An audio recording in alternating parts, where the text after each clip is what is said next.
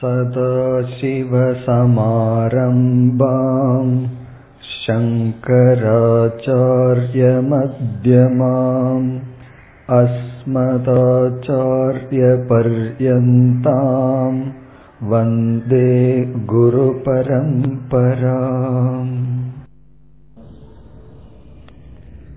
अखण्डनित्याद्वयबोधशक्त्या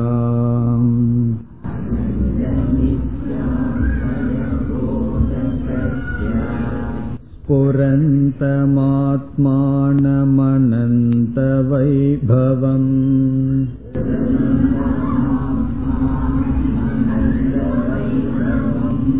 समावृणोत्यावृतिशक्तिरेषा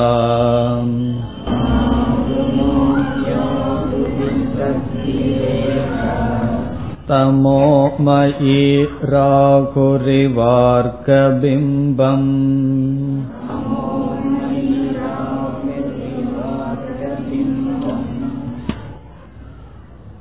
ஏழு கேள்விகள் கேட்கப்பட்டது அதில் அனாத்மா என்றால் என்ன என்ற கேள்விக்கும் பரமாத்மா என்றால் என்ன என்ற கேள்விக்கும் பதில் சொல்லப்பட்டு பிறகு மூன்றாவதாக பந்தம் என்றால் என்ன என்ற கேள்விக்கும் பதில் சொல்லப்பட்டது.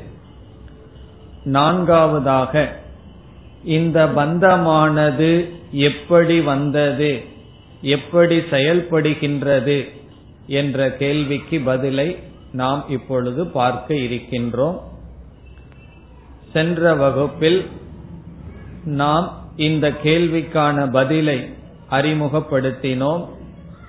அதாவது மாயா என்ற ஈஸ்வரனை சார்ந்திருக்கின்ற ஒரு சக்தி இருக்கின்றது.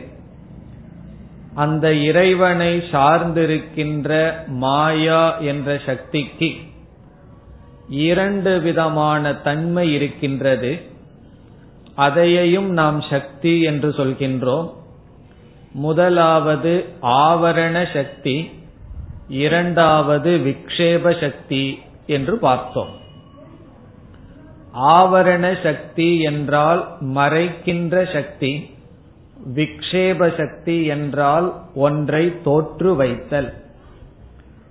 உதாரணமாக நாம் மாலை நேரத்தில் கயிற்றை பார்க்கும் பொழுது அதை நாம் சரியாக பார்க்கவில்லை. அதில் நாம் பாம்பை பார்க்கின்றோம். பிறகு பயம் கொள்கின்றோம். இங்கு என்ன நடந்திருக்கிறது என்றால் கயிற்றினுடைய உண்மையான தன்மையானது மறைக்கப்பட்டுள்ளது.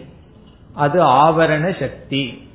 கயிறு என்று தெரியாமல் மறைக்கப்படும் சக்தி. பிறகு இரண்டாவது அந்த கயிற்றின் மீது பாம்பானது உருவாக்கப்பட்டு விட்டது அது விக்ஷேப சக்தி. வெறும் ஆவரணம் மட்டும் நமக்கு துயரத்தை கொடுக்காது. ஆழ்ந்த உறக்கத்தில் நாம் அறியாமையுடன் கூடி இருக்கின்றோம் எதுவும் தெரியாமல் இருக்கின்றோம். ஆனால் துயரம் இல்லை பிறகு ஆவரண சக்தியை தொடர்ந்து விக்ஷேப சக்தியானது வந்து நம்மை துயரப்படுத்துகின்றது. இந்த கருத்தை தான் மூன்று ஸ்லோகங்களில் இப்பொழுது நாம் பார்க்க இருக்கின்றோம். இதில் இங்கு ஆவரண சக்தியானது அதாவது மாயையுடைய மறைக்கும் சக்தியானது எதை மறைக்கின்றது என்று ஆசிரியர் முதலில் கூறுகின்றார். எதை மறைக்கின்றது என்றால் ஆத்மஸ்வரூபத்தை மறைக்கின்றது. ஆத்மாவை மறைக்கின்றது. ஆத்மா இப்படிப்பட்ட தன்மையுடையது என்ற அறிவை நமக்கு மறைக்கின்றது. பிறகு நமக்கு சந்தேகம் வரலாம். ஆத்மாவை மாயையானது மறைக்க வேண்டும் என்றால் மாயை ஆத்மாவை விட பெரியதா? காரணம் என்ன? ஒன்றை கொண்டு ஒன்றை நான் மறைக்கின்றேன் என்றால் எதை கொண்டு மறைக்கின்றேனோ அது பெரியதாக இருக்க வேண்டும் என்ற சந்தேகம் வரும்பொழுது ஆசிரியர் உதாரணம் கொடுக்க போகின்றார்.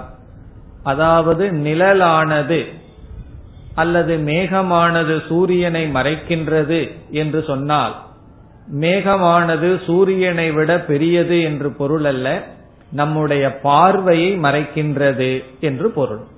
அதேபோல் ஆத்மாவை மறைக்கின்றது என்றால் ஆத்மாவை உண்மையில் ஆவரண சக்தி மறைப்பதில்லை நேரடியாக ஆத்மாவினுடைய அறிவு நமக்கு இல்லாமல் செய்கின்றது என்று புரிந்து கொள்ள வேண்டும். எப்படிப்பட்ட ஆத்மாவை இந்த ஆவரண சக்தி மறைக்கின்றது என்று முதலில் கூறி இவ்விதம் ஆத்ம தத்துவம் நமக்கு தெரியாமல் போன பிறகு என்ன விக்ஷேபம் ஏற்படுகிறது என்று கூறி ஆவரண விக்ஷேப சக்தியினால் பந்தமானது வந்துள்ளது. பந்தம் அவ்விதம் செயல்படுகின்றது என்று கூறுகின்றார். இப்பொழுது நாம் நாற்பதாவது ஸ்லோகத்திற்குள் செல்லலாம். இங்கு பல சொற்கள் ஆத்மாவினுடைய தன்மையை விளக்குகின்றது. இப்படிப்பட்ட ஆத்மாவை மாயையினுடைய ஆவரண சக்தியானது மறைக்கின்றது என்று சொல்லப்படுகிறது. இனி பல சொற்கள் ஆத்மாவினுடைய சொரூபம். அகண்ட நித்திய அத்வய போத சக்தியா ஸ்புரந்தம் ஆத்மானம். முதல் சொல் அகண்ட அடுத்த சொல் நித்திய மூன்றாவது அத்வய அடுத்தது போத சக்தி. இந்த இடத்துல சக்தி என்ற சொல்லுக்கு பொருள் தன்மை சொரூபம். இப்படிப்பட்ட சொரூபத்தை உடைய இப்படிப்பட்ட விதமாக ஸ்புரந்தம் ஆத்மானம். புரந்தம் என்றால் விளங்கிக் கொண்டிருக்கின்ற ஆத்மானம் என்றால் ஆத்மாவை. இப்ப முதல் வரியில ஆத்மாவுக்கு சில அடைமொழிகள் கொடுத்து இவ்விதம் ஒளிர்ந்து கொண்டிருக்கின்ற இந்த ரூபமாக இந்த தன்மையுடன் ஸ்புரந்தம் என்றால் விளங்கிக் கொண்டிருக்கின்ற ஆத்மாவை. பிறகு சொல்ல போகின்றார் இப்படிப்பட்ட ஆத்மாவை ஆபரண சக்தி மறைக்கின்றது என்று. இனி ஆத்மாவினுடைய தன்மைகளை பார்க்கலாம். முதல் சொல் அகண்டம். கண்டம் என்றால் பிளவுபட்டு இருத்தல். அகண்டம் என்றால் பிளவுபடாமல் இருத்தல். கண்டதுண்டமா வெட்டுகின்றேன் என்றெல்லாம் சொல்கிறார்கள் அல்லவா? கண்டம் என்றால் பிளவுபடுதல் வெட்டப்படுதல். அகண்டம் என்றால் பிளவுபடாத அதாவது பூர்ணமான நிறைவான என்று பொருள். எதனாலும் வரையறுக்கப்படாத என்று பொருள். காலத்தினாலோ இடத்தினாலோ தன்மைகளினாலோ வரையறுக்கப்படாத அகண்ட பிறகு இதெல்லாம் ஆத்மாவினுடைய சொரூபம். இப்படிப்பட்ட ஆத்மஸ்வரூபத்தை என்று சொல்ல வருகின்றார்.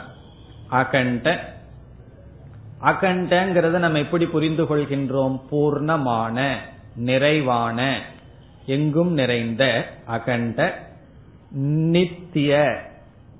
நித்திய என்றால் என்றும் உள்ள.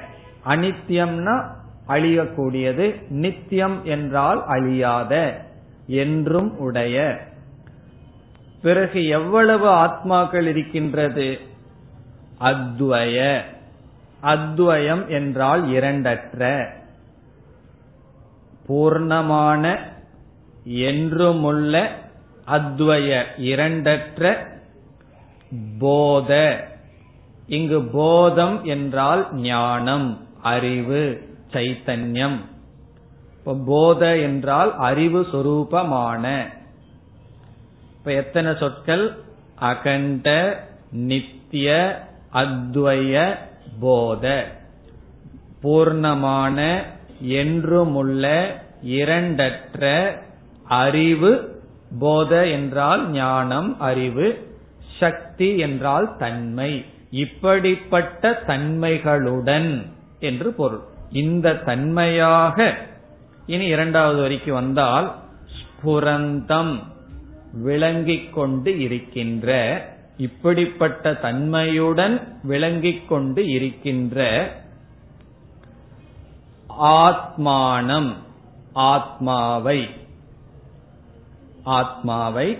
பிறகு இனி ஒரு சொல் ஆத்மாவுக்கு அடைமொழி அனந்த வைபவம்.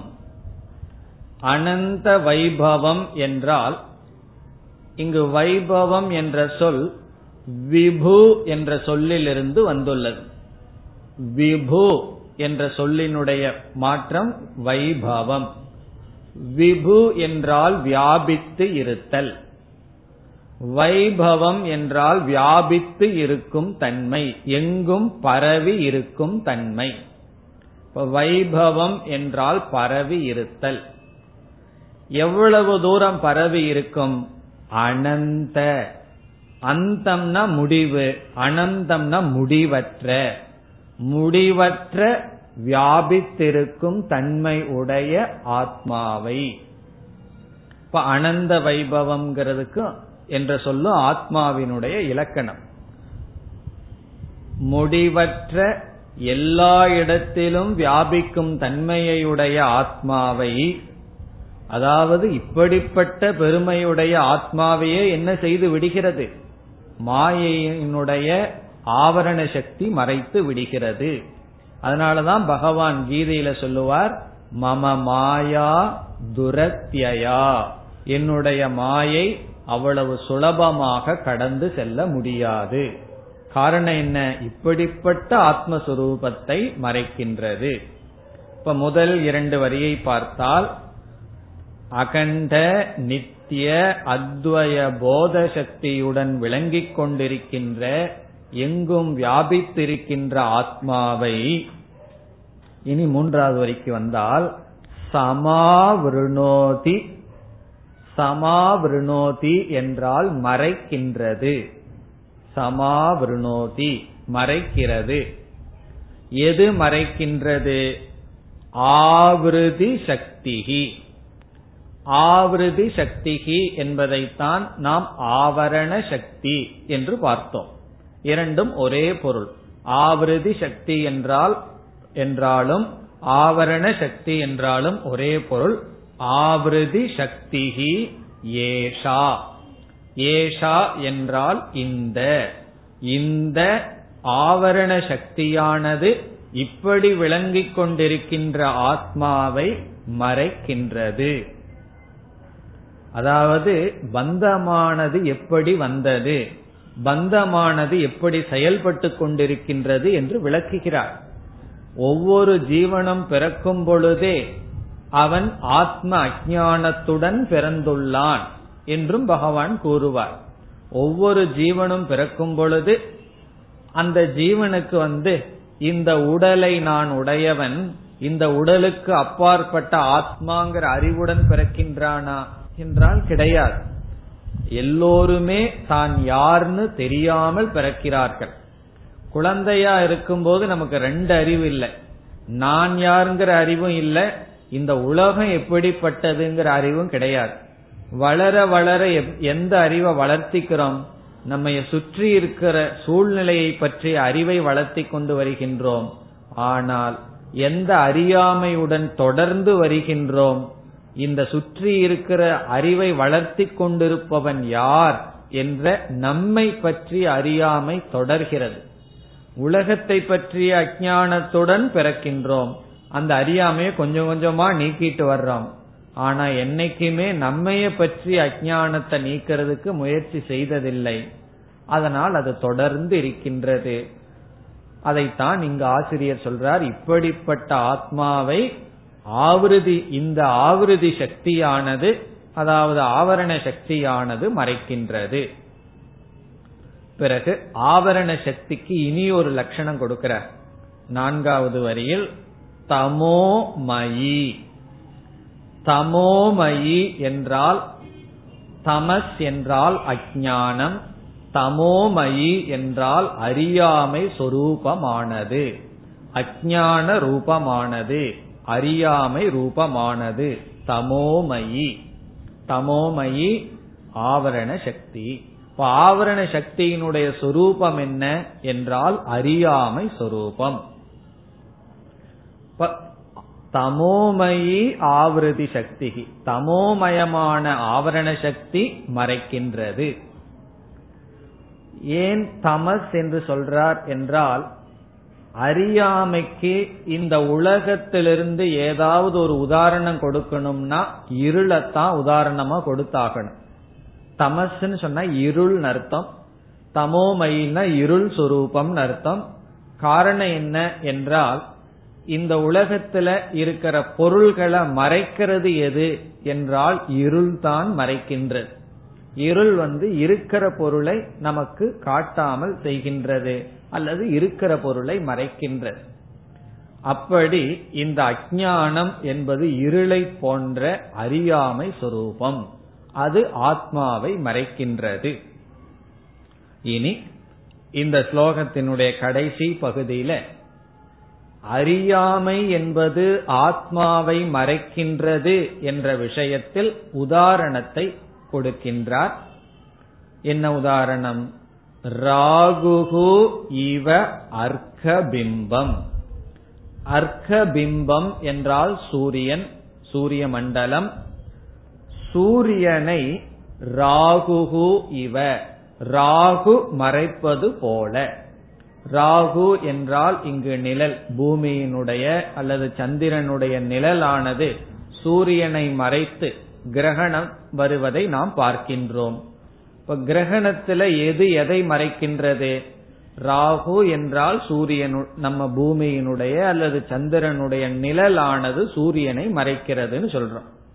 ஆனா உண்மையில் சூரியனை மறைக்கின்ற பூமியினுடைய நிழலோ சந்திரனுடைய நிழலோ சூரியனை விட பெருசா இருக்கா என்றால் நமக்கு தெரியும். சூரியனை விட பெரிதாக இல்லை. பிறகு மறைக்கிறதே இந்த அனுபவம் இருக்கின்றதே என்றால் எதை மறைக்கின்றது? நம்முடைய திருஷ்டியை மறைக்கின்றது. சூரியனை பார்க்கின்ற நம்முடைய பார்வையை அது மறைக்கின்றது. இப்போ உலக வழக்குல நம்முடைய பார்வையை எது மறைக்கின்றதோ அதை பார்க்கப்படும் பொருளை மறைப்பதாக சொல்லி வருகின்றோம். இப்ப மேகம் வந்து சூரியனை மறைச்சிடுதுன்னு சொன்னா நம்ம என்ன சொல்லுவோம்? மேகம் வந்து சூரியனை மறைச்சிடுதுன்னு தான் சொல்லுவோம். ஆனா மேகம் சூரியனை மறைக்கவில்லை. சூரியனை பார்க்கின்ற என்னுடைய கண்ணை என்னுடைய திருஷ்டியை மறைக்கின்ற. அந்த உதாரணத்தை சொல்லி இதிலிருந்து என்ன சொல்ல விரும்புறார் இந்த ஆவரண சக்தியை விட மேலானதுதான் ஆத்மஸ்வரூபம். காரணம் என்னன்னு சொன்னா இந்த ஆவரண சக்தியையும் விளக்கி கொண்டு வருகின்ற விளக்கி கொண்டு வருகின்றது ஆத்ம தத்துவம். இப்ப நம்ம மேகத்தை பார்க்கிறோம். மேகமானது சூரியனை மறைச்சிருக்குன்னு நம்ம சொல்லும் பொழுது உண்மையிலேயே மேகத்தையும் பிரகாசப்படுத்துறது யார்? சூரியன் தான் சூரியன் இருக்கிறதுனாலதான் மேகத்தையே பார்த்து நம்ம வந்து மேகமானது சூரியனை மறைக்குதுன்னு சொல்றோம். அப்படி அறிவு அறியாமை அனைத்தையும் பிரகாசப்படுத்துகின்ற ஆத்மாவை என்ன செய்கின்றது? ஆவரண சக்தியானது மறைத்து விடுகிறது. இது வந்து நம்முடைய துயரம்ங்கிற வாழ்க்கையில் அல்லது சம்சாரத்தினுடைய முதல் படி. இந்த வெறும் மறைப்பு மட்டும் இருந்தா நமக்கு துயரம் இல்லை. ஆனா இந்த ஆவரண சக்தியினுடைய விளைவு விக்ஷேப சக்திங்கிறது அடுத்த கருத்து. எங்கு மறைப்பு இருக்கின்றதோ அந்த மறைப்புடன் நாம் இருக்க போவதில்லை. அதனுடைய விளைவும் உடனே நமக்கு வர இருக்கின்றது. அந்த விளைவுதான் நம்மை துயரப்படுத்த போகிறது என்று அடுத்த ஸ்லோகத்தில் சொல்ல போறார். இப்ப இந்த ஸ்லோகத்துல வந்து பாதி சொல்லி நிறுத்தியிருக்கார். அதாவது சம்சாரம் எப்படி வந்தது நாம் எப்படி துயரப்பட்டு கொண்டிருக்கின்றோம் ஏன் துயரப்படுகிறோம்ங்கிற விஷயத்துல பாதி கருத்தை சொல்லியிருக்கார். இதோட நின்றுட்டோம்னா நமக்கு துயரம் இருக்கிற மாதிரி தெரியாது. ஒன்று தெரியவே இல்லைன்னு சொன்னா அதுல வந்து நமக்கு துயரம் இல்லை ஆனால் இந்த அறியாமை அறியாமையோடு நிற்காது. அறியாமை சில விளைவுகளை கொடுக்க போகிறது. அந்த அறியாமையினுடைய காரியம் விளைவுன்னு சொல்ல போறோம். அதத்தான் அடுத்த ஸ்லோகத்துல விக்ஷேப சக்தின்னு சொல்ல போகின்றார்.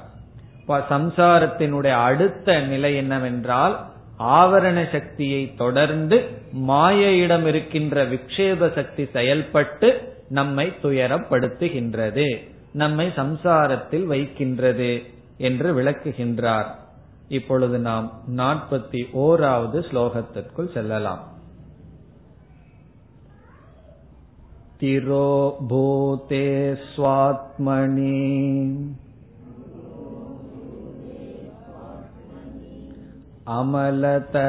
अमलतरतेजोवति पुमान्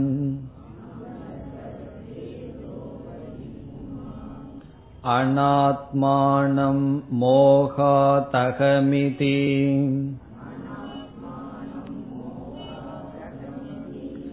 शरीरं कलयति ततः कामक्रोधप्रभृतिभिः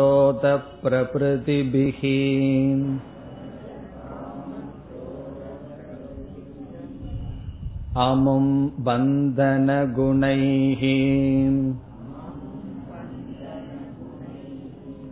परं विक्षेपाख्या रजसः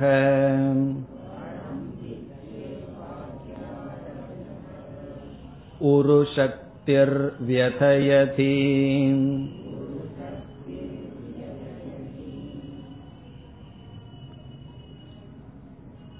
இந்த ஸ்லோகத்தில் சங்கரர் விக்ஷேப சக்தியை விளக்குகின்றார். இந்த விக்ஷேப சக்தி எப்பொழுது செயல்படும் என்றால் ஆவரண சக்தி செயல்பட்டதற்கு பிறகுதான் இது செயல்படும்.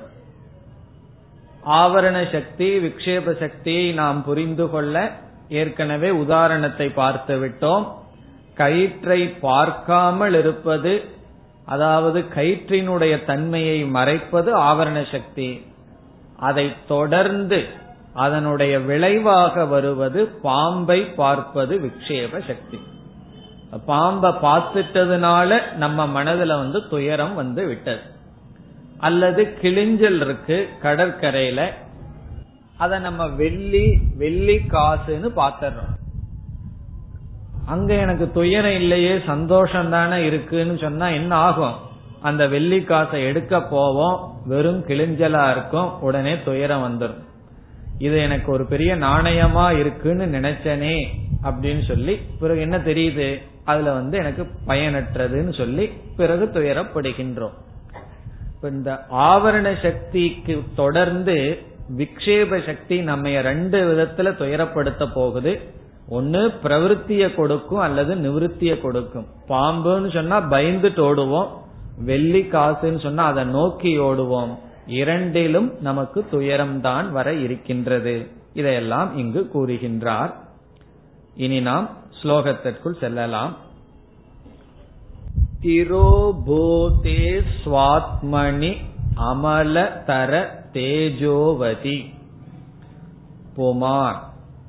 முதல் வரியில வந்து ஆத்மா எப்படிப்பட்டதாக இப்பொழுது இருக்கிறதுன்னு சொல்றார். மறைக்கப்பட்டதாக இருக்கின்றது. அப்படி ஆத்மா மறைக்கப்பட்டவுடன் என்ன ஏற்படுகிறதுன்னு சொல்றார். திரோபூதே என்றால் திரோபூதம் என்றால் மறைக்கப்படுதல்.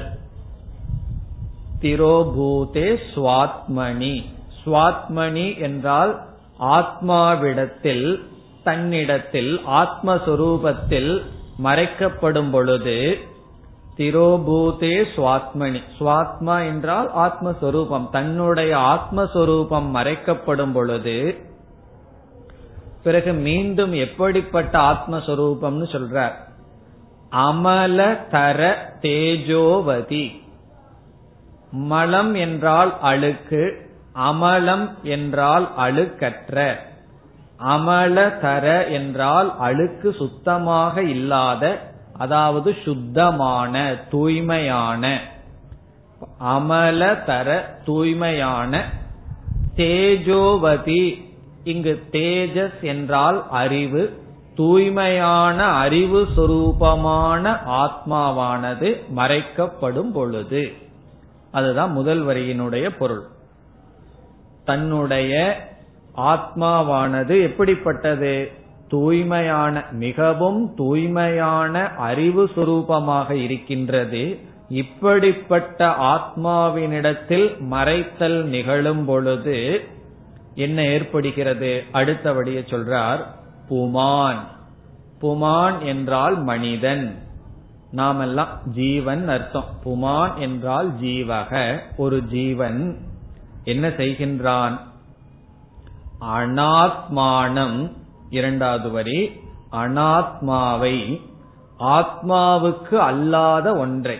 ஆத்மாவானது மறைக்கப்படும் பொழுது ஆத்மாவுக்கு அல்லாத ஒன்றை. அனாத்மானம் மோகாத். மோகத்தினால் மோகவசப்பட்டு அகம் இதி. நான் என்று. மோகத்தினால் நான் என்று கலயதி எண்ணுகின்றான். நான் என்று எண்ணுகின்றான். பிறகு இந்த அனாத்மாவுக்கு இங்க லட்சணம் சொல்றார் ஷரீரம். ஷரீரம்னா உடல். இந்த ஷரீரம்ங்கிற சொல்ல எடுத்து அனாத்மானம்ங்கிற இடத்துல போடணும். அனாத்மாவான ஷரீரத்தை நான் என்று எண்ணுகின்றான். எப்பொழுது ஆத்மாவானது மறைக்கப்படும் பொழுது ஆத்ம தத்துவம் மறைக்கப்படும் பொழுது ஆத்மாவுக்கு அப்பாற்பட்டிருக்கின்ற அனாத்மாவான உடலை நான் என்று நினைக்கின்றான். களையதினா கருதுகின்றான் நினைக்கின்றான். ஷரீரம் அகமிதி களையதி. சரீரத்தை நான் என்று நினைக்கின்றான். இப்ப உங்களிடத்துல எவ்வளவு சரீரம் நமக்கு இருக்குன்னு கேட்ட என்ன பதில் சொல்வீர்கள்? எல்லாம் படிச்சிருக்கோம் ஞாபகம் இருக்கோ? அனாத்மாவை பற்றி ஏற்கனவே ஆசிரியர் விளக்கியிருக்கார். அனாத்மாவில் எவ்வளவு சரீரம் ஒரு ஜீவனுக்கு இருக்கிறதாக பார்த்துள்ளோம்? மூன்று சரீரம் பார்த்துள்ளோம். காரண சரீரம் சூக்ம சரீரம் ஸ்தூல சரீரம். இந்த மூன்று சரீரம் அனாத்மாங்கிற தலைப்புல நம்ம பார்த்திருக்கின்றோம். அந்த ஷரீரத்தை நான் என்று மோகத்தினால் நினைக்கின்றான். மோகவசப்பட்டு நினைக்கின்றான். அதாவது இந்த உடலை நான் நினைப்போம். ஸ்தூல சரீரம் சூக்ம சரீரம் காரண சரீரத்தை. பிறகு இந்த உடலோடு சம்பந்தப்பட்ட உலகம் இருக்கல்லவா? அதை நம்ம நான் நினைக்க மாட்டோம். மம என்னுடையது என்று நினைப்போம். இந்த உலகம் வந்து நம்மோட சம்பந்தப்படுவதற்கு காரணம் என்ன என்றால் இந்த உடலை நான் நினைக்கின்ற காரணத்தினால். உண்மையிலேயே யாருக்கு யாரு சம்பந்தப்படுறா? இந்த உலகத்துல எத்தனையோ பொருள்களை என்னுடையது எனக்கு வேண்டியது எனக்கு வேண்டாத்தது என்னுடைய உறவினர் இப்படியெல்லாம் நம்ம நினைக்கிறோம். இதற்கெல்லாம் காரணம் என்ன? இந்த உலகத்தோடு சம்பந்தம் யாருக்கு வருதுன்னு சொன்னா அனாத்மாவான சரீரத்துக்கு தான் வருது. ஒன்னா நம்ம உடலுக்கோ அல்லது மனசுக்கோ புத்திக்கோ தான் சம்பந்தம் இருக்கு. இந்த உடலும் உலகத்திலிருந்து ஒரு பகுதி. இந்த உலகமும் ஒன்று. ஆனா இந்த உலகம் இப்ப எப்படி பிரிஞ்சிடுது? இந்த உலகம்ங்கிறது என்னுடையது நான் பிரிஞ்சு இந்த மூன்று உடலும் நான் மாறி பிறகு இந்த உலகம் என்னுடையது என்று மாறி அது மட்டுமல்ல இது என்னுடையது அல்லன்னு வேற மாறிடுது. எல்லாமே என்னுடையதா இருந்துட்டா ஒரு கஷ்டமும் இல்லை. ஆனா என்ன ஆயிடுது? இதுதான் என்னுடையது இது என்னுடையது அல்ல. இந்த மாதிரி மாறி பிறகு என்னென்னலாம் நமக்கு துயரம் வருதுன்னு ஆசிரியர் இனி விளக்குகின்றார். இந்த உடலை நான் முதல்ல ஒரு ஜீவன் நினைச்சிடறான். அதை தொடர்ந்து அவனுக்கு என்னென்ன நேரிடுகிறது என்று சொல்கிறார். காரணம் என்னன்னா உடல்ல நான் நினைச்சா நினைக்கலாமே அதனால என்ன என்ன கஷ்டம்னு நமக்கு தோன்றலாம். உடலை நான் நினைச்ச உடனே என்னென்னலாம் நமக்கு வருகிறது? அத மூன்றாவது வரியில விளக்குகின்றார். ததக. ததக என்றால் பிறகு. பிறகு என்றால் எதற்கு பிறகு? இப்ப எவ்வளவு படி வந்திருக்கார்? முதல்ல என்ன சொன்னார்? இப்படிப்பட்ட ஆத்மா மறைக்கப்பட்டுள்ளது. அதை தொடர்ந்து மோகத்தினால அனாத்மாவான இந்த மூன்று உடலை நான் நினைத்து விட்டான். ததக பிறகு. இந்த உடலை நான் என்று நினைத்ததற்கு பிறகு இந்த உடலை நான் நினைச்சத உடனே என்ன வருமா? எல்லாம் சொல்ற. காம குரோத பிரபிருதிபிகி காமம் என்றால் ஆசை குரோதம் என்றால் வெறுப்பு அல்லது கோபம் துவேஷம் பிரபிருதி என்றால் முதலிய என்று பொருள் எக்ஸெட்ரா காமம் குரோதம் லோபம் மதம் ஆச்சரியம் இப்படிப்பட்ட எல்லா பொறாமை இப்படிப்பட்ட எல்லாம். இதெல்லாம் எப்ப வந்துருதுன்னா இந்த உடலை நான் நினைச்சிட்டோம் இதெல்லாம் வந்துரு. இந்த உடல் மேல நமக்கு அபிமானம் இல்லை இந்த மாதிரி ஒரு குணமும் நமக்கு கிடையாது.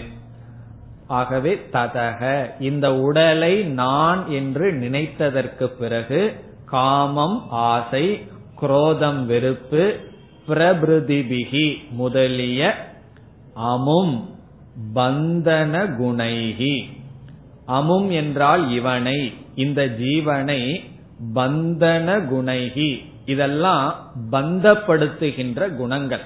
ஆசைப்படுறது பொறாமப்படுறது லோபம் நானே தான் அனுபவிக்கணும்னு நினைக்கிறது.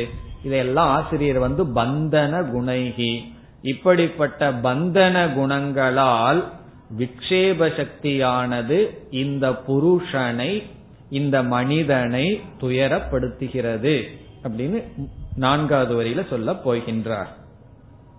இப்பொழுது நாம் இந்த சரீரத்தை நான் நினைக்கிறத ஒரு படியா சொல்லி அது எப்பொழுது நினைக்கிறோம்? சரீரத்துக்கு அப்பாற்பட்டுள்ள ஆத்மாவை நான் தெரியாததனுடைய விளைவா சரீரத்தை நான் நினைச்சிடறோம். இப்ப இந்த சரீரத்தை நான் நினைச்ச உடனே என்ன ஏற்படுகிறதுன்னு சொன்னா மனதிற்குள் ராகத்வேஷம் ஏற்படுகிறது. அதற்கு முன்னாடி என்ன ஏற்படும் சொன்னா இந்த உலகத்தை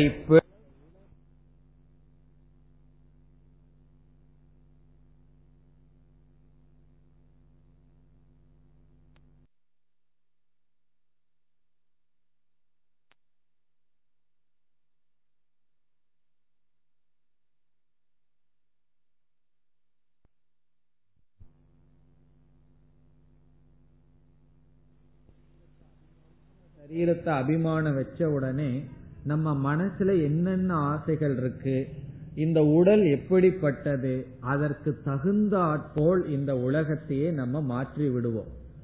ஆகவே இந்த உலகத்தை நம்ம எப்படி பிரிச்சிருவோம்? இது என்னுடைய விருப்புக்கு உரியது இது என்னுடைய வெறுப்புக்கு உரியதுன்னு இந்த உலகத்தையே நம்ம பிரிச்சு வச்சிருவோம். இப்ப நம்ம எளிய பார்த்தோம்னு வச்சுக்குவோமே நம்ம அதை எப்படி நினைப்போம்? விருப்புக்குரிய பொருளா நினைப்போமோ நினைக்க மாட்டோம். ஏன்னா இந்த உடலுக்கு வந்து அது எந்த விதத்திலையும் பயன்படுவது அல்ல ஆனா ஒரு பூனை வந்து எளிய பார்த்ததுன்னு வச்சுக்குவோமே அதை எப்படி பார்க்கும்னா? நம்ம ரசகுல்லாவை பார்த்தா எப்படி பார்ப்போம்? அப்படி அது பார்க்கும். காரணம் என்ன? அதுக்கு அதுதான் சுவையான ஆகாரம். ஆகவே பூனை வந்து அதனுடைய உடல்ல அபிமானம் வைக்கும் போது இந்த உலகத்தை பார்க்கிற விதம் இந்த உலகத்தை பிரிக்கிற விதம் ஒரு மாதிரி இருக்கு. அதே போல ஒரு நாய் அல்லது பறவைகள் அப்படி ஒவ்வொரு ஜீவனும் அந்தந்த உடல அபிமானம் வச்சு இந்த உலகத்தை பார்க்கும் பொழுது அதற்கு தகுந்தாற்போல் விருப்பு வெறுப்புகளோடு பிரித்து விடுகிறது. அதே போல நம்மளும் நம்முடைய மனித சரீரத்துல அபிமானம் வச்ச உடனே அதற்கு தகுந்தாற்போல் இந்த உலகத்தை பிரிச்சு வச்சிடுறோம்.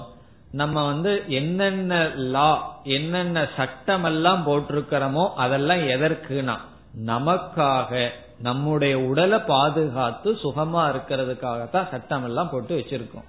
இப்போ இனி ஒரு மனிதனை கொன்னாதான் அது கொலைன்னு சொல்றோம். ஆடு மாடு பசு இதையெல்லாம் கொன்னா அது கொலை அல்ல. ஏன்னா அது சாப்பிடுறதுக்குன்னு முடிவு செய்து விட்டோம். ஆகவே இந்த உலகத்தையே எப்படி நம்ம வந்து விருப்பு வெறுப்பா பிரிச்சு வச்சிருக்கோம்? இந்த ஸ்தூல சரீரத்தினுடைய அபிமானத்தின் அடிப்படையில் நமக்குள்ள இவைகளெல்லாம் தோன்றி இவைகளெல்லாம் நம்மை பந்தப்படுத்துகிறது. நம்ம எப்படி புரிஞ்சுக்கிறது? ஸ்தூல சரீரத்திலையும் நம்மளுடைய சூக்ம சரீரமான மனசுல அபிமானம் வச்சாதான் இப்படிப்பட்ட துயரம் வருது. இதுல அபிமானம் இல்லை அப்படின்னா துயரம் இல்லைன்னு எப்படி புரிந்து கொள்வது என்றால் நம்ம ஒவ்வொரு நாளும் இந்த அனுபவம் நமக்கு இருக்கு. எப்பொழுது ஆழ்ந்த உறக்கத்துல நம்ம இந்த உடல் மீது பற்று இருக்கா? அல்லது நம்மளுடைய மனசு மீது தான் அபிமானம் இருக்கான்னா இல்லை. இந்த உடல் மீது நமக்கு அபிமானம் இல்லை நம்ம மனசு ஒடுங்கி இருக்கு. அப்ப வந்து நம்ம மனசு எப்படி இருக்கு ஆழ்ந்த உறக்கத்துல? மிக மிக சந்தோஷமா இருக்கு. உபனிஷத் வந்து நன்கு ஒப்பிட்டு சொல்லும். ஆழ்ந்த உறக்கத்துல ஞானி திருடன் தாய் தந்தை மிருகங்கள் இவைகளெல்லாம் ஒன்றாகி விடுகிறது. திருடன் வந்து திருடன் இல்லை தாய் தாயல்ல மாதா அமாதா பவதி பிதா அபிதா பவதி தந்தை தந்தையல்ல தாய் தாயல்ல மனிதன் மனிதனே அல்ல. காரணம் என்ன? அவனுக்கு ஸ்தூல சரீரத்தில் அபிமானம் இல்லை. விழிச்ச உடனே என்ன வந்துருது? விழிச்ச உடனே அதுக்கப்புறம்தான் உடனே சில பேர் கோபத்தோடு எந்திரிப்பார்கள். காரணம் என்ன? எதையாவது பார்த்து உடனே கோபம் விருப்பு வெறுப்பு இவைகளெல்லாம் வந்து விடுகிறது. ஆகவே இங்க ரெண்டாவது வரியில் என்ன சொல்ற? முதல்ல அஜானம் வந்தது அதை தொடர்ந்து வந்தது நான் என்கின்ற புத்தி சரீரத்தில். இந்த உடல்ல நான்கிற புத்தி வந்தாச்சு. ஆழ்ந்து சிந்திச்சு பார்த்தோம்னா நம்முடைய எல்லா துயரத்துக்கும் மூலம் இந்த உடலையும் மனசையும் நான் என்று நினைக்கிறதுனாலதான். இல்லையே அவன் வந்து என்னை அவமதிச்சானே அதனாலதான் நான் துயரப்படுறேன்னு சொன்னா அவன் அவமதிச்சது யாரு? யாரை? எதை அவமதித்தான்? நம்முடைய மனசை அவமதிச்சிருக்கலாம் நம்முடைய புத்திய சொல்லியிருக்கலாம் அல்லது இந்த உடலை அவமதிச்சிருக்கலாம். பிறகு நான்கிறது யார்? நான் உடலா இருக்கிறதுனால தானே மனசா இருக்கிறதுனால தானே என்னை அவமதிச்சான்? நான் அவமதிக்கப்பட்டேன்னு நினைக்கிறோம். ஒரு கால் நம்ம தூங்கும் போது ஒருத்தன் வந்து எட்டி வச்சுட்டு போயிட்டான்னு வச்சுக்கோமே நம்ம கோபம் வருமா? கண்டிப்பா கோபம் வராது. எழுந்ததுக்கு அப்புறம் சொன்னான்னு வச்சுக்கோமே அப்புறம் தான் கோபம் வரும். காரணம் என்ன? என்னுடைய உடல்ங்கிற அபிமானம் அங்கு இல்லை. ஆகவே இங்கு முதல்ல சம்சாரம் எப்படி வந்ததுன்னு சொன்னா ஆத்மாவனுடைய ஞானம் இல்லாததுனால அனாத்மாவான உடலை நான் நினைத்து விட்டான். அதனுடைய விளைவு தான் நம்ம மனசுல வருகின்ற எல்லா விதமான சம்சாரத்தை கொடுக்கின்ற பந்தப்படுத்துகின்ற குணங்கள். பந்தப்படுத்துகின்ற குணங்களை ரெண்ட தான் சொல்லியிருக்காரு இங்கு சங்கரர். நம்ம எல்லாத்தையும் சேர்த்திக்கணும். பொறாமைய சேர்த்திக்கணும். பிறகு என்னென்ன குணமெல்லாம் நமக்கு பந்தத்தை கொடுக்குதோ அனைத்து குணத்தையும் சேர்த்தி கொள்ள வேண்டும். காம குரோத பிரபிருதிபிகி முதலிய பந்தன குணைகி நம்மை பந்தப்படுத்துகின்ற குணங்களினால். ததகன எதக ததகங்கிறது என்ன அர்த்தம் பார்த்தோம்? உடலை நான் என்று நினைத்ததற்கு பிறகு இப்படிப்பட்ட குணங்களினால் அமும்னு ஒரு சொல்லு மறைஞ்சிருக்கு. பிரபிருதி பிகி அமும்னு ஒரு சொல் இடையில. அமும் என்றால் இவனை இந்த மனிதனை இந்த ஜீவனை. இந்த ஜீவனை வந்து துயரப்படுத்துகிறதுன்னு சொல்லி நான்காவது வரையில சொல்றார். எது துயரப்படுத்துகிறது?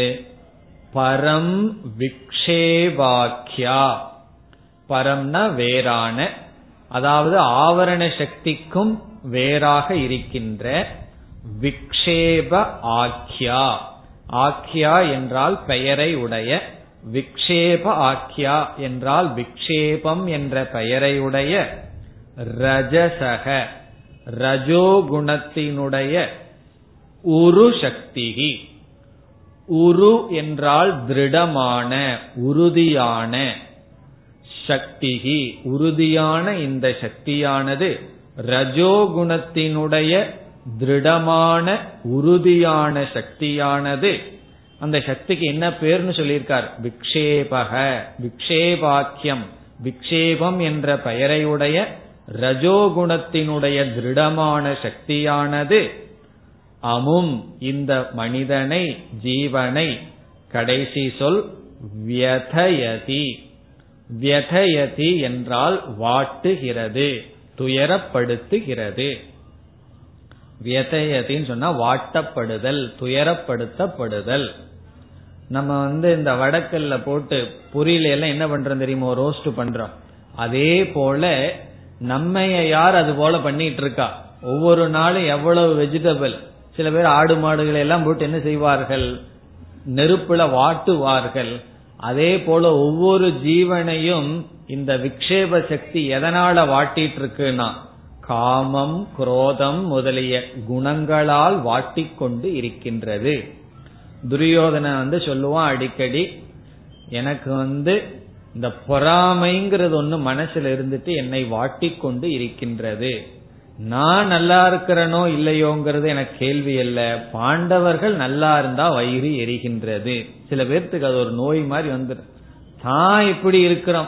எப்படி இருந்தாலும் பரவாயில்ல.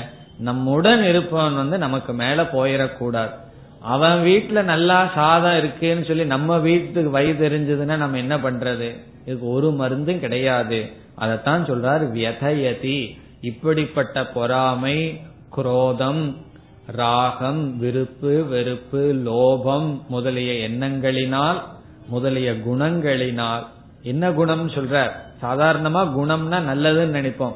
இங்க பந்தன குணம்ங்கிற பந்தப்படுத்தப்படுகின்ற குணங்களினால் இந்த ஜீவனானவன் வாட்டப்பட்டு கொண்டிருக்கின்றான் துயரப்பட்டு கொண்டிருக்கின்றான். பிறகு அடுத்த ஸ்லோகத்தில் என்ன சொல்றார்? இதுதான் பந்தம் வந்த கதை அப்படின்னு சொல்லி சொல்ல போற. இந்த பந்தம் நமக்கு எப்படி வந்ததுன்னு சொன்னா கதை போல சொன்னார் ஆரம்பத்திலிருந்து. இப்படிப்பட்ட ஆத்மாவை முதல்ல ஆவரண சக்தி மறைச்சிடுது. பிறகு என்ன செய்கின்றது? ஆவரண சக்தி மறைச்சதுனால இவன் வந்து அனாத்மாவை ஆத்மான்னு நினைக்கின்றான் மோகத்தினால். சரி உடலை நான் நினைச்சிட்டா என்ன தப்புனா அதிலிருந்து மனசுக்குள்ள எல்லா விதமான விருப்பு வெறுப்புகள் எல்லாம் வந்து அந்த மனதில் இருக்கிற விருப்பு வெறுப்புனாலேயே அவன் துயரப்படுகின்றான். இதெல்லாம் முக்கியமான கருத்து. காரணம் என்னவென்றால் நம்முடைய துயரத்துக்கு காரணம் என்னன்னு கேட்டா நம்ம எப்படி ஆரம்பிப்போம்?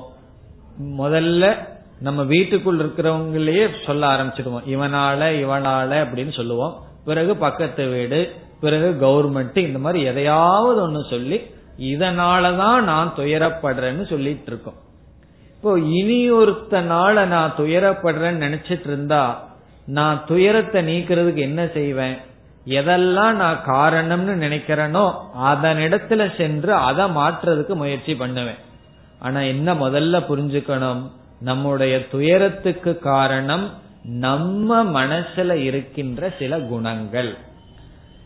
அந்த குணங்கள் தான் நம்மை துயரப்படுத்துது. சரி இந்த குணங்கள் ஏன் வந்தது? இந்த உடலை நான் நினைக்கிறதுனால.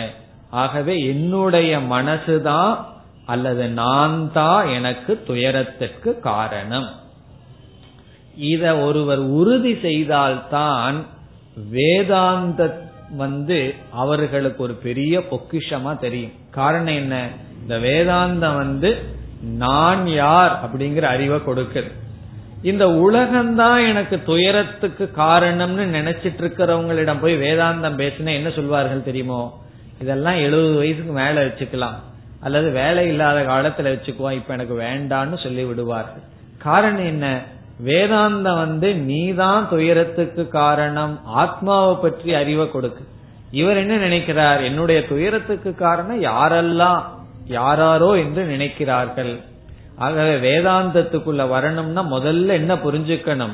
என்னுடைய மனசுல வர்ற துயரத்துக்கு காரணம் இந்த உலகத்துல யாருமே கிடையாது. என் மனசில் இருக்கின்ற சில துஷ்ட குணங்கள் இப்படிப்பட்ட குணங்கள். இது ஏன் இந்த குணம் இருக்கு? என்னுடைய உடல் மீது எனக்கு நான் என்கின்ற அபிமானம். இவ்விதம் பந்தம் வந்தது என்று அடுத்த ஸ்லோகத்தில் முடிவுரை செய்கின்றார் நாற்பத்தி இரண்டு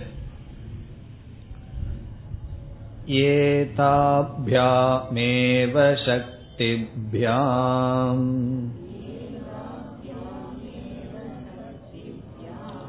भन्तः पुंसः समागतः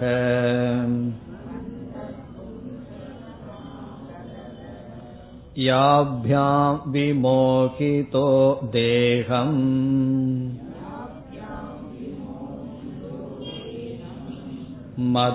मत्वात्मानं भ्रमत्ययम्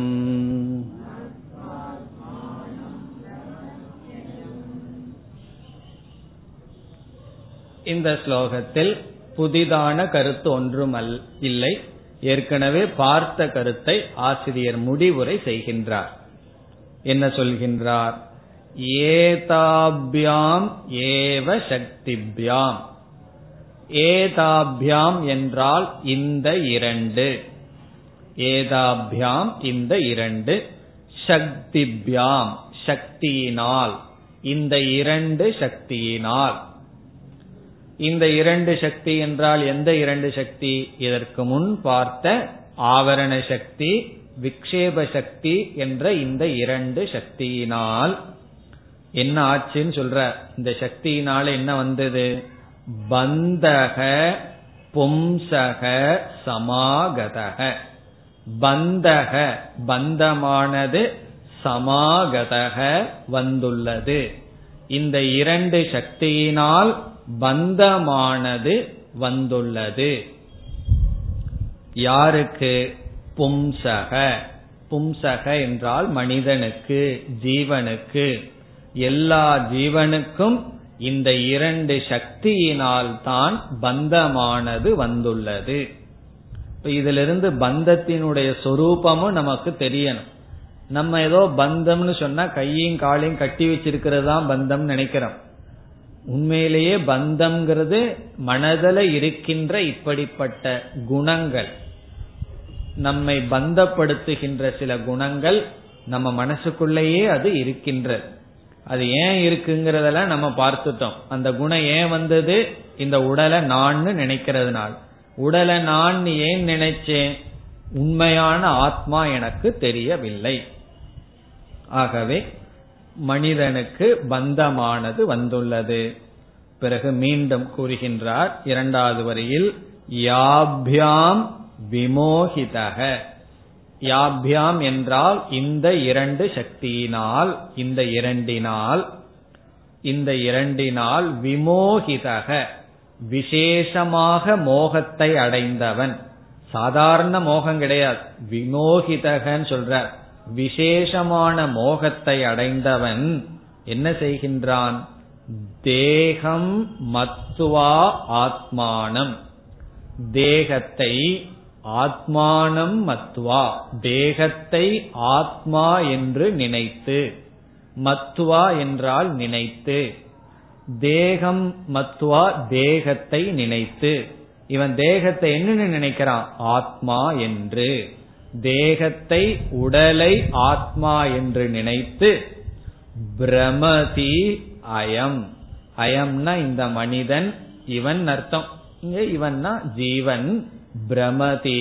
அவன் உழன்று கொண்டு இருக்கின்றான் அலைந்து கொண்டு இருக்கின்றான் மயங்கி இருக்கின்றான். பிரமதினா அலைஞ்சிட்டு இருக்கான்னு அர்த்தம். காரணம் என்ன? உடல் நான் ஆயிட்டா இப்போ உடலுக்கு என்னென்ன வேணுமோ அதெல்லாம் எனக்கு வேணும். உடலுக்கு என்னென்ன வேண்டாமோ அதெல்லாம் எனக்கு வேண்டாம். ஆகவே பிரவருத்தி நிவர்த்தி என்ற என்பதனால் இவன் இதற்கும் அதற்கும் அலைந்து கொண்டு இருக்கின்றான். இவ்விதம் இந்த மூன்று ஸ்லோகத்தில் நாம் ஒரு கேள்விக்கான பதிலை பார்த்து முடித்தோம். கதம் ஏஷக ஆகதக. இந்த பந்தமானது எப்படி வந்தது என்று பார்த்து முடித்தோம். இனி அடுத்த ஸ்லோகத்திற்கு செல்லலாம். அடுத்த கேள்விக்கான பதில். நாற்பத்தி மூன்றாவது ஸ்லோகம். बीजं संसृतिभूमिजस्य तु तमः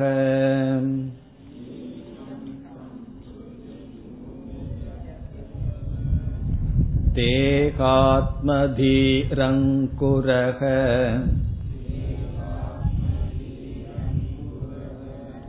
रागः पल्लवमम्बुकर्मतु वपुः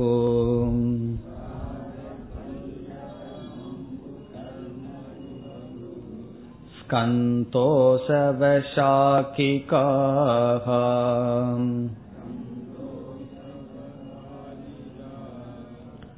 अग्राणीन्द्रियसंहतिश्च विषयाः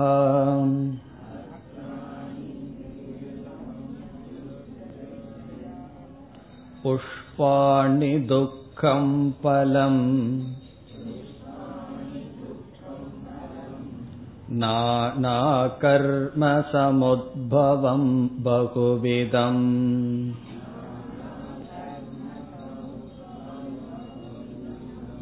भोक्तात्र जीवखगः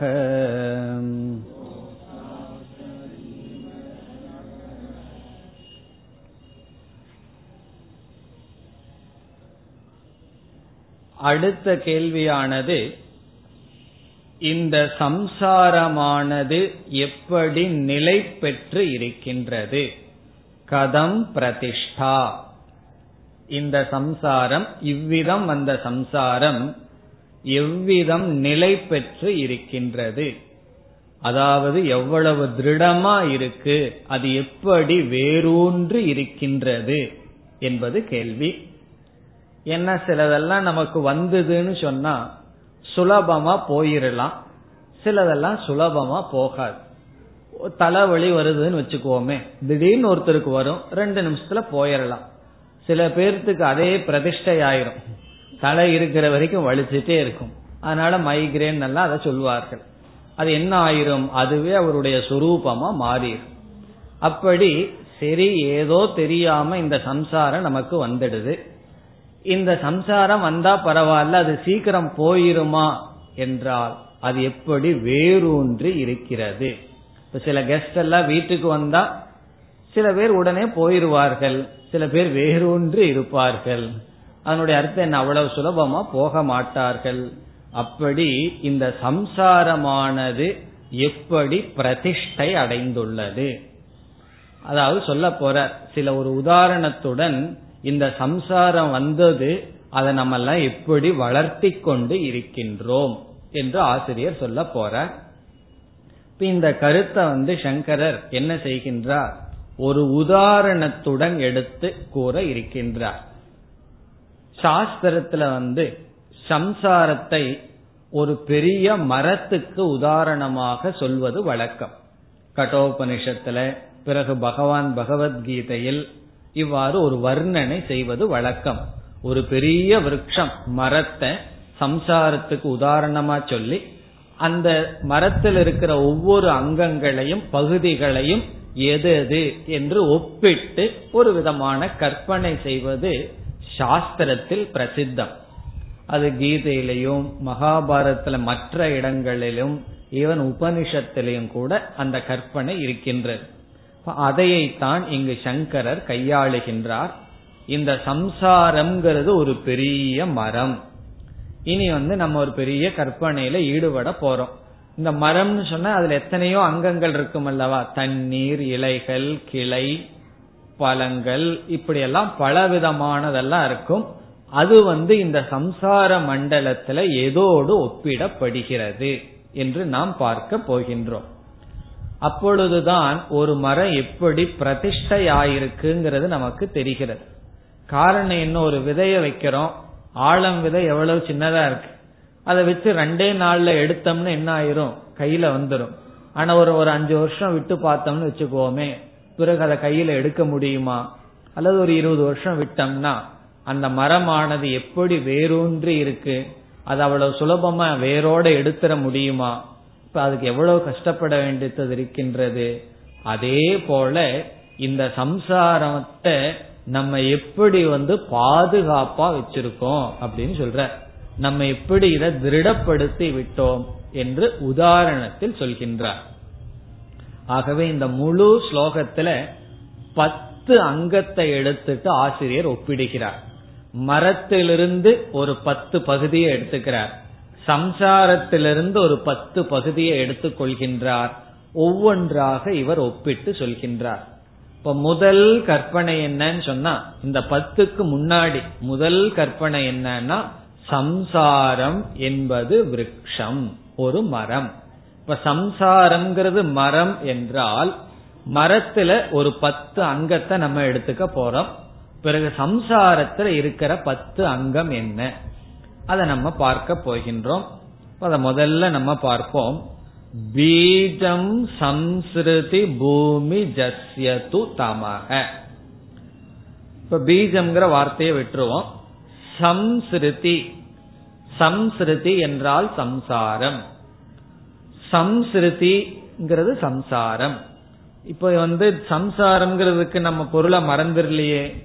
சம்சாரம்னா என்ன? பூமியில வந்து பிறந்து வாழ்ந்து சுகதுக்கத்தை அனுபவிச்சுட்டு இந்த உடலை நான் நினைச்சிட்டு அந்த அதனுடைய விளைவுகளுடன் இருந்து கொண்டிருக்கிறதுக்கு பேரு சம்சாரம். இந்த சம்சாரத்தை எதோட ஒப்பிடுகிறார்? சம்ஸ்ருதி. சம்ஸ்ருதின்னு சொன்னாலும் சம்சாரம்னாலும் ஒரே பொருள். சம்ஸ்ருதி பூமி ஜஸ்ய. பூமி ஜக என்றால் மரம் என்று பொருள். பூமி அப்படிங்கிற வார்த்தை நமக்கு தெரியும். பூமின்னு சொன்னா இந்த பூமி ஜ என்ற சொல் பிறந்தது என்பதை குறிக்கிறது. பூமியில் பிறப்பது அது பூமி ஜக. இப்ப சரோஜக சரோஜா அப்படின்னு என்ன அர்த்தம்? சரஸ்ன்னு சொன்னா என்ன? தண்ணீர் அல்லது ஓடை ஜகன பிறக்கிறது. பங்கஜக அப்படின்னு என்ன? பங்கம்னு சொன்னா சேரு ஜகன பிறக்கிறது. சேத்துல பிறக்கிறது என்ன? தாமரை. சரோஜகங்கிறது தாமரை. அதே போல பூமி ஜகன்னு சொன்னா பூமியில் பிறக்கிறது. பூமியில் எது பிறக்கிறது? என்றால் மரம். பூமியிலிருந்து தோன்றுகிறது. இப்போ பூமி ஜஸ்ய என்றால் பூமியிலிருந்து தோன்றிய மரம் என்கின்ற சம்சாரத்திற்கு அப்படின்னு ஆரம்பிக்கிறார். இப்ப சம்சாரம்ங்கிறது மரம்னு நினைத்து கொண்டால் இனி நாம் ஒப்பிட்டு பார்க்கலாம். அதுல முதல் எதையும் எதையும் ஒப்பிடுகிறார். அப்ப நீங்க எப்படி எழுதணும்? ஒரு பக்கம் வந்து மரம்னு போட்டு மரத்தினுடைய அங்கங்கள். இனியொரு பக்கம் சம்சாரத்தினுடைய அங்கங்கள். எது எதற்கு ஒப்பிடப்படுகிறதுன்னு நம்ம பார்த்துட்டு பிறகு இந்த ஸ்லோகத்துக்குள்ள செல்லலாம். முதலில் ஒப்பிடப்படுவது விதை. ஒரு மரம் வரணும்னா விதை தேவை. அதுதான் விதையை எடுத்துக் கொள்கின்றார். அதத்தான் பீஜம் என்று சொல்கிறார். பீஜம்னா விதை. இனி இங்க சம்சாரத்துல விதை போல இருக்கிறது என்ன? அது ஆசிரியர் சொல்றார் தமக. தமகன்னு சொன்னா அறியாமை அல்லது விக்ஷேப் ஆவரண சக்தி ஆவரண சக்தி அல்லது அறியாமை தான் விதை. ஒரு மரம் வரணும்னு சொன்னா அதற்கு மூல காரணமா இருக்கிறது என்ன? விதை. அதே போல சம்சாரம் என்பதற்கு மூல காரணம் என்ன என்றால் மூல காரணம் அஜானம் அறியாமை. அறியாமைன்னு சொன்ன உடனே எதை பற்றி அறியாமை? உலகத்தை பற்றி அறியாமை அல்ல. ஆத்மாவை பற்றிய அறியாமை. இதுதான் முதல் கருத்து. இனிமேல் ஒவ்வொரு அங்கங்களாக எடுத்துக்கொண்டு பிறகு சம்சாரத்துடன் ஒப்பிடப்படுகின்றது. அதை நாம் அடுத்த வகுப்பில் பார்ப்போம். ஓம் போர் நமத போர் நமிதம் போர் நமுதச்சதேம் पूर्णस्य पूर्णमादाय पूर्णमेवावशिष्यते ॐ शान्ति शान्ति शान्तिः